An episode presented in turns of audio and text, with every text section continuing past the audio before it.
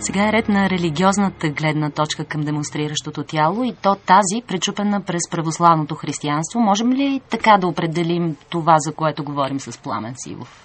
Тялото притежава още една значима функция, пряко изразена чрез връзката му с религията.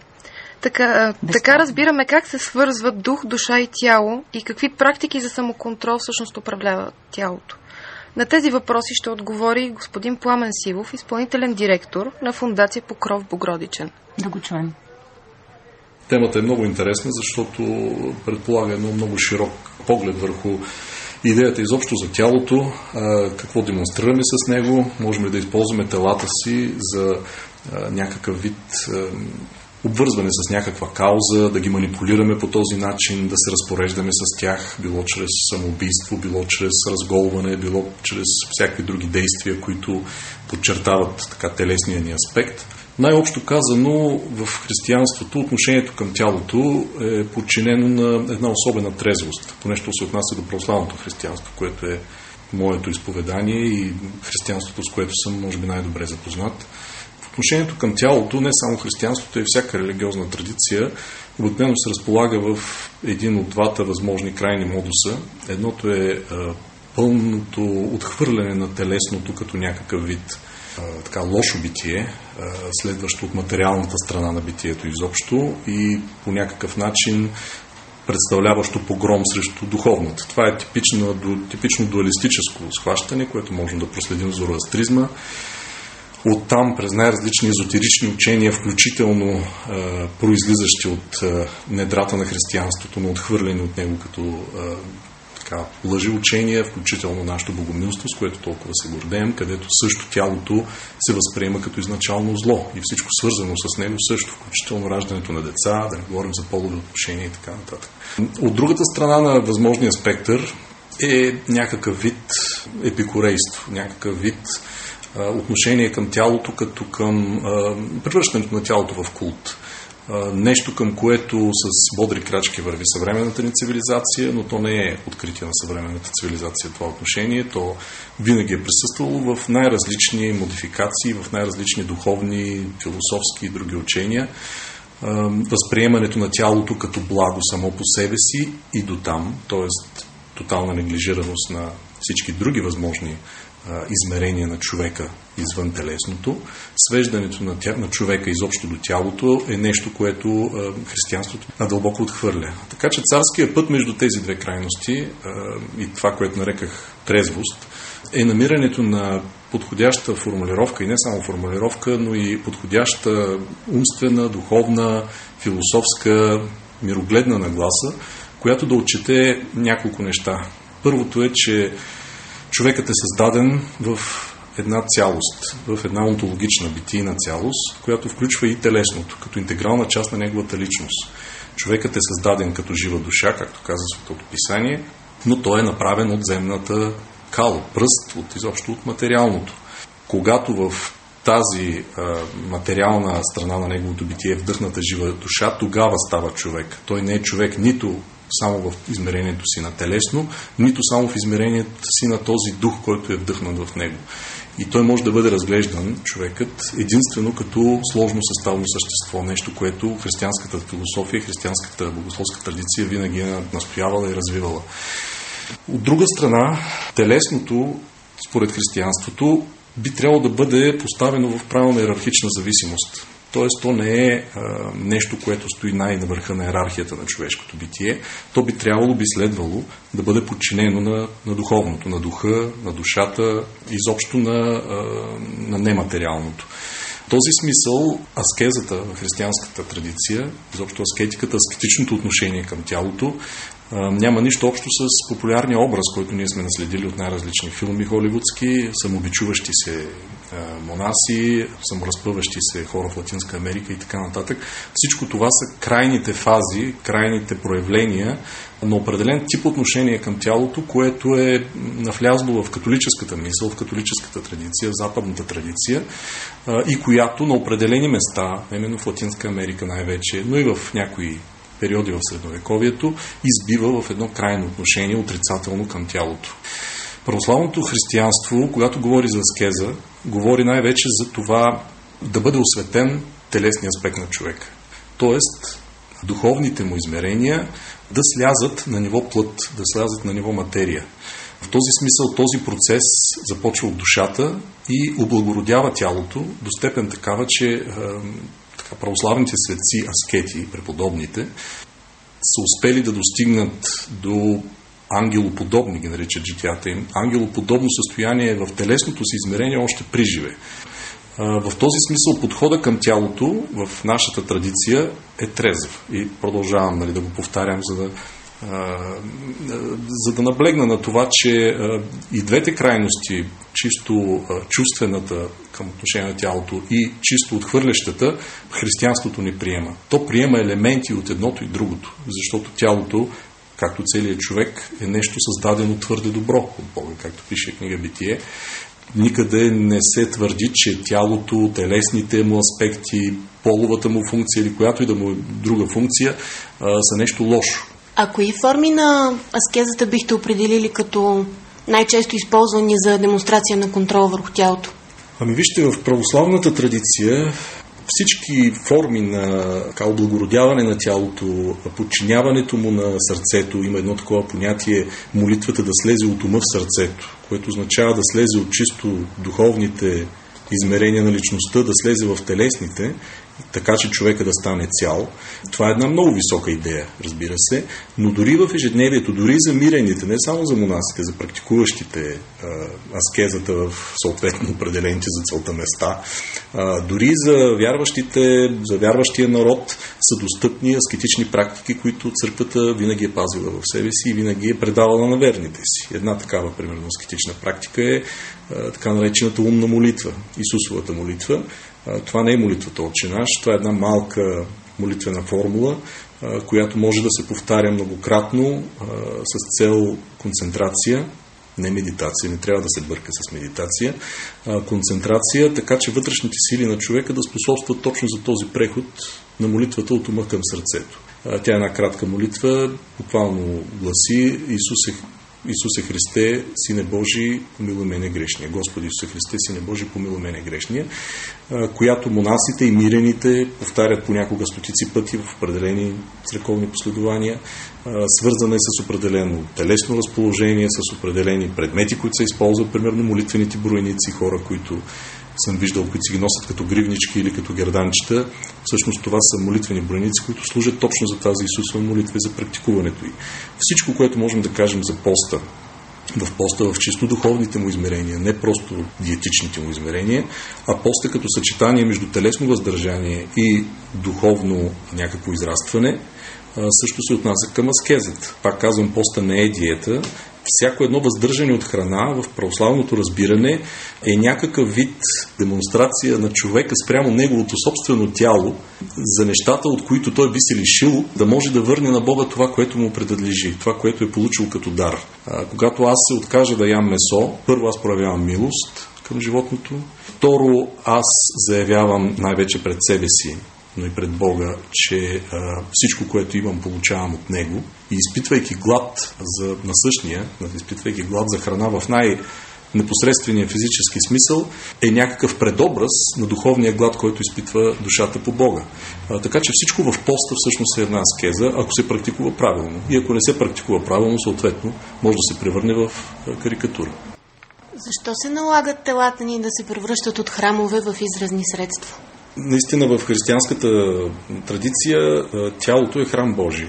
Съответно, всяко едно посегателство върху неговия интегритет, върху неговия външен вид, ако щете, естествено с мярка и с всички възможни оговорки, е някакво посегателство срещу това му качество на храм Божий. То е вид оскверняване.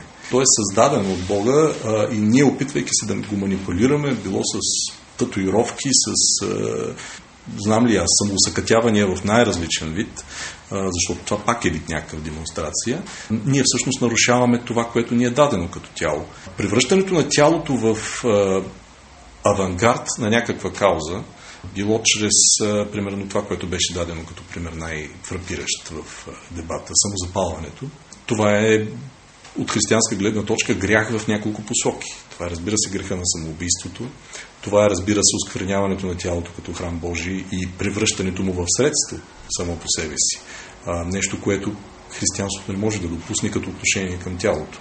При всяка една обществена, културна, някакъв културен феномен, който използва тялото като, като средство, християните са внимателни и християните обикновено така наострят сетивата си, за да разпознаят наистина къде е границата. При определени обстоятелства и самия Христос на едно място казва няма по-голяма любов от това да положиш душата си за ближния. Т.е. саможертвата в този смисъл е оправдана. Но разбира се, саможертва за ближния, не за кауза.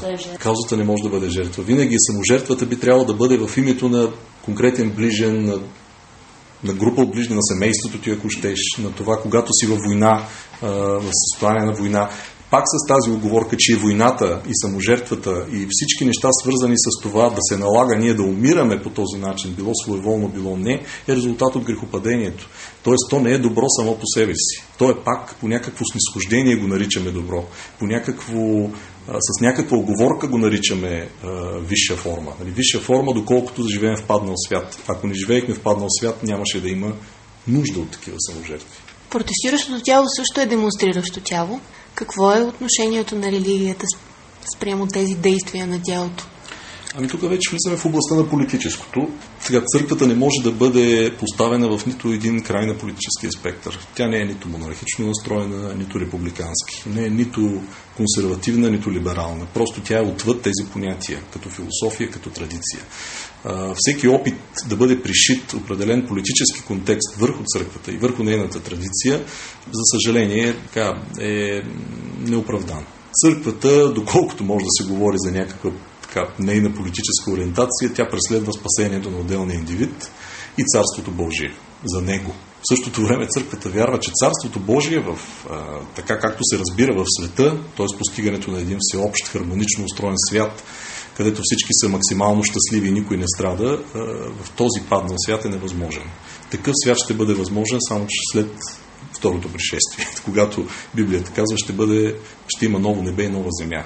Тоест света трябва да бъде изцяло обновен, съответно и ние заедно с него, за да се постигне това. Но то няма да се постигне по пътя нито на техническия, нито на някакъв друг прогрес. Още по-малко чрез политически проекти. Така че, когато християнинът участва в демонстрация, по какъвто и да било начин.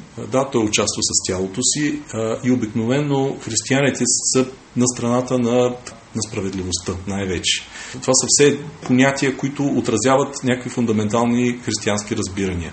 Други въпрос е, че когато тези понятия се пречупат през политическото, може да се окаже, че християни могат да участват и от едната и от другата страна. Затова въпросът е доста, как да кажа, обтекаем. И аз няма как да го направя да не обтекаем. Тялото като изначална или финална форма на опрощение може да бъде? Ние ще бъдем съдени с телата си, в телата си и чрез телата си. Това твърди християнството. Греховете, които ние извършваме, по някакъв начин са свързани с тялото. И тук не говорим само за така баналните плътски удоволствия и грехове.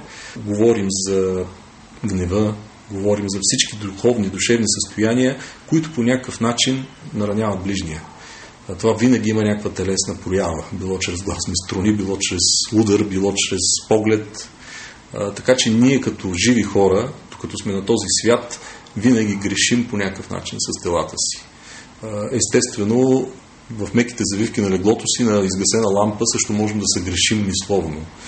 Но това, което е особено опасно, са тези грехове, които нараняват другите.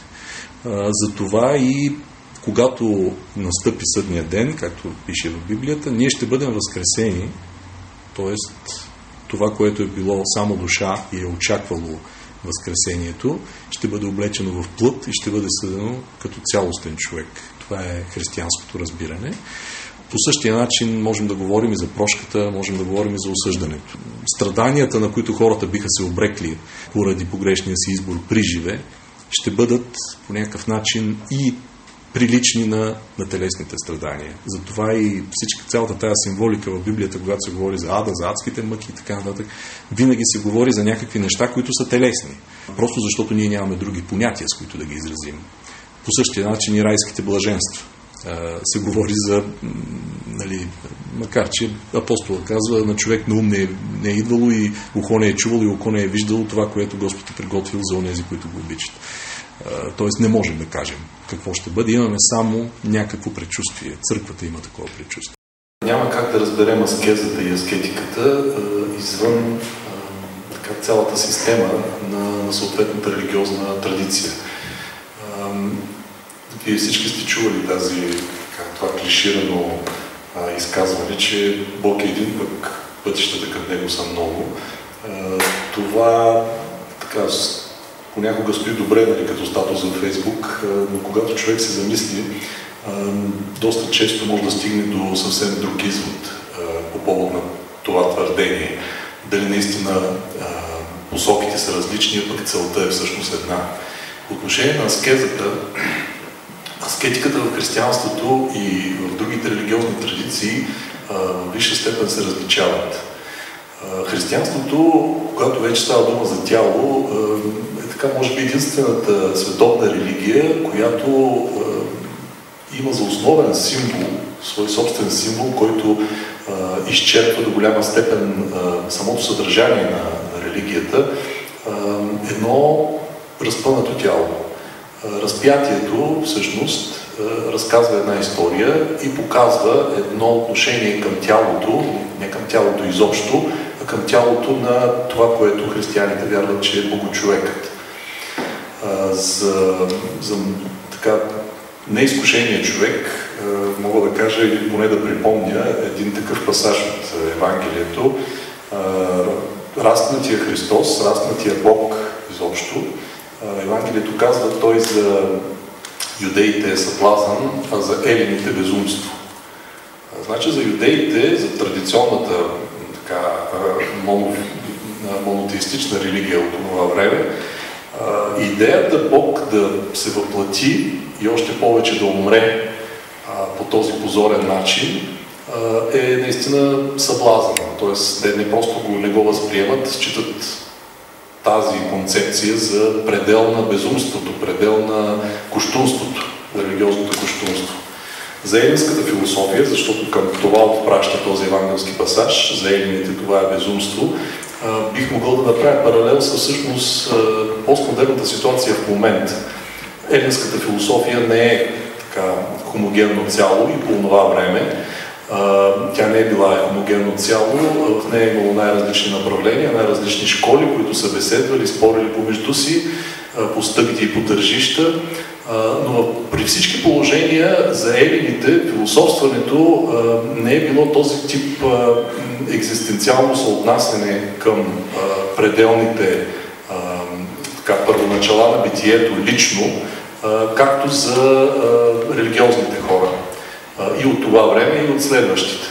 Тоест да се каже за елините, разпнатото тяло на Бога е безумство, означава, че всъщност в всички тези разклонения, различни школи и направления на тогавашната гръцка философия, идеята за абсолюта, за понятието за абсолют, да бъде сведено до едно разтерзано, окървавено тяло, е наистина някакъв вид някакъв вид крушение на мисълта изобщо, така както те се разбирали.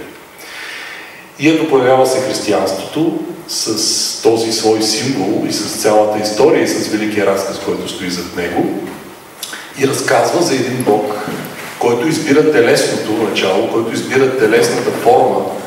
А, тук няма нищо ново, разбира се, в много други религии ще намерим подобни разкази, но в случая става въпрос не просто за божество, става въпрос за Бога, за така, за върховния абсолют, за Създателя, за единствения Бог, който в един определен конкретен исторически момент решава по силата на промисъла да се въплати в едно конкретно човешко същество, да живее между нас, както казва Евангелието, и да умре, при това не по а, какъв да е начин, а със смърт кръстна. Аскетична ли е тази фигура? Аскетично ли е изобщо това провесено на дърво тяло, провесено на дървен кръст тяло?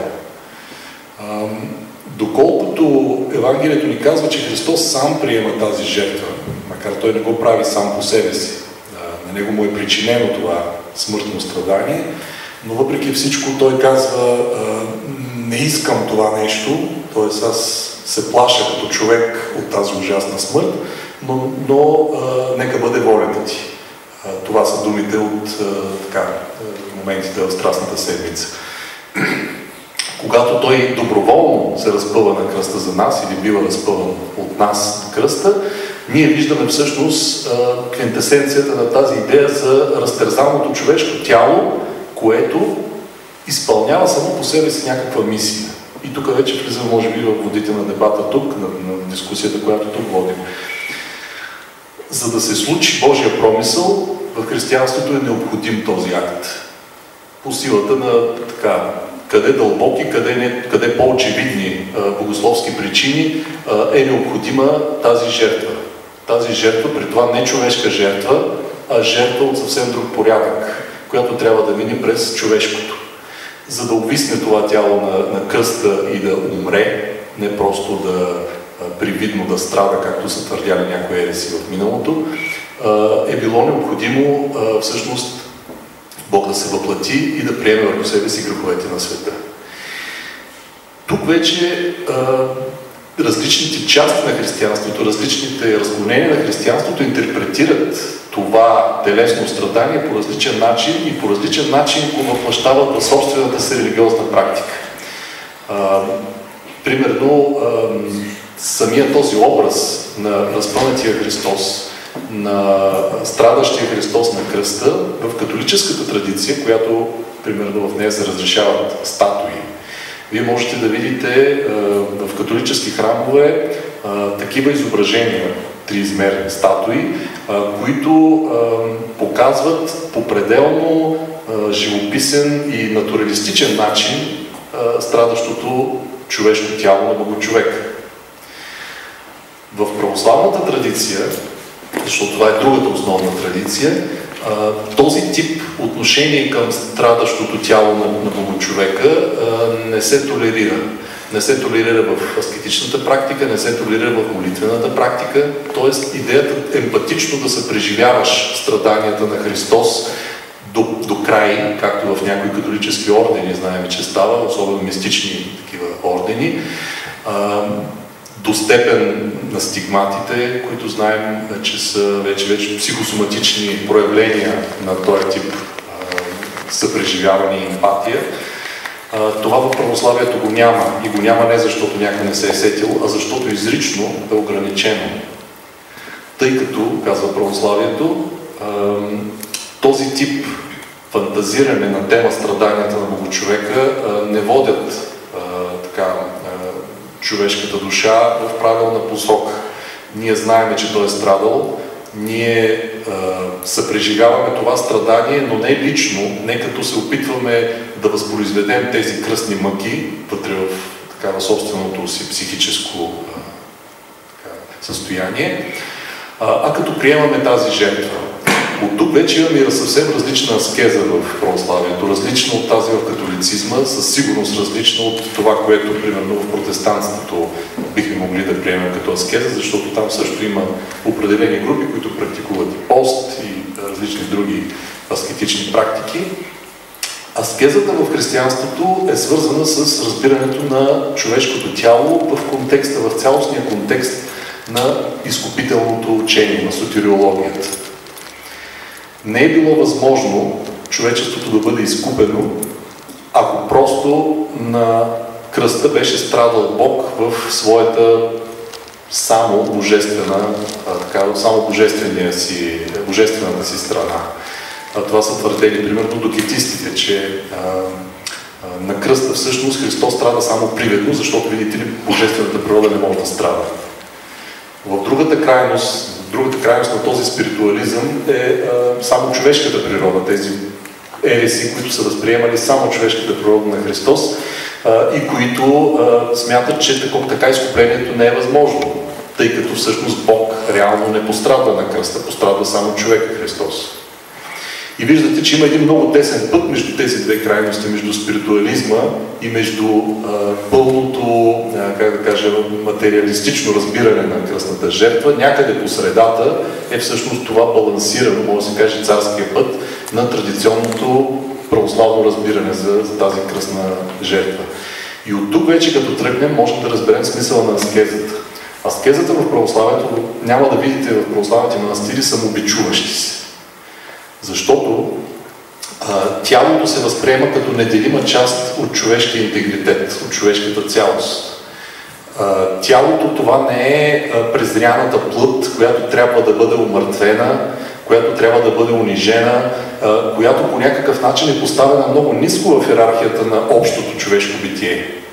Напротив, човекът това е всъщност една цялост между дух, душа и тяло в което съответно има иерархия, но човекът не може да бъде разглеждан нито само като душа, нито само като дух, нито само като тяло. Той става такъв, той пребивава като такъв на тази земя, единствено в единението на тези три компонента. И затова в православната аскеза отношението към телесното а, не е нито в посока хедонизъм, т.е. така прекомерно оттаване на, така, на плътското, нито в посока а, самобичуване и това всичко, което самобичуването означава, т.е. умерзително отношение към плътта и към всичко свързано с нея. Православието да познава поста, а, но то не познава самобичуването и някакви, всички всякакви други подобни практики. Защото в православната аскеза идеята за изноряването на плътта, съзнателното изноряване, съзнателното умаломощаване на плътта няма този емоционален градус, какъвто го има примерно в някои други религиозни традиции.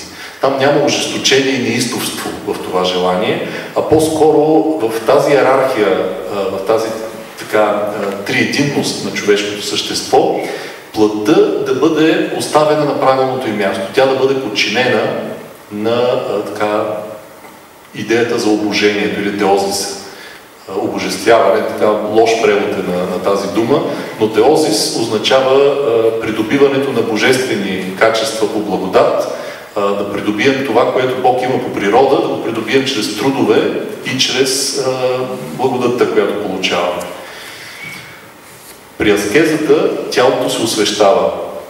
Тялото още при живе в някои монаси, и има такива запазени свидетелства, и дори сега и по-нови, когато още при живе, но не само заради телесния пост, но и заради молитвения живот на душата, тялото постепенно се облагородява до степен, че започва още при живе да напомня или да намеква за бъдещето ангелско състояние на човешките същества. Това е една малко така, може би звучи като не знам нас, приказна концепция, но всъщност цялата идея за нетленните мощи, всички тези чудеса, които се случват около мъртвите тела на определени хора, които са починали, е всъщност свидетелство за това, че още при живе тези тела са били облагородени чрез тази освещаваща благодат, която са получили свише.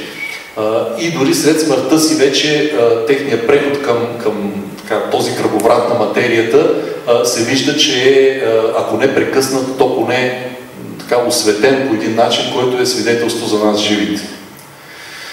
Аз тук ще прекъсна, за да можем и по-нататък да, да продължим за, за други теми, защото със сигурност ще има, ще има коментари. Но ако трябва да обобщя нали, в контекста на тази конкретна дискусия, християнството, както мисля, че е ставало дума и в други дискусии, защото гледах записи, християнството не гледа на тялото нито омерзително, нито хедонистично.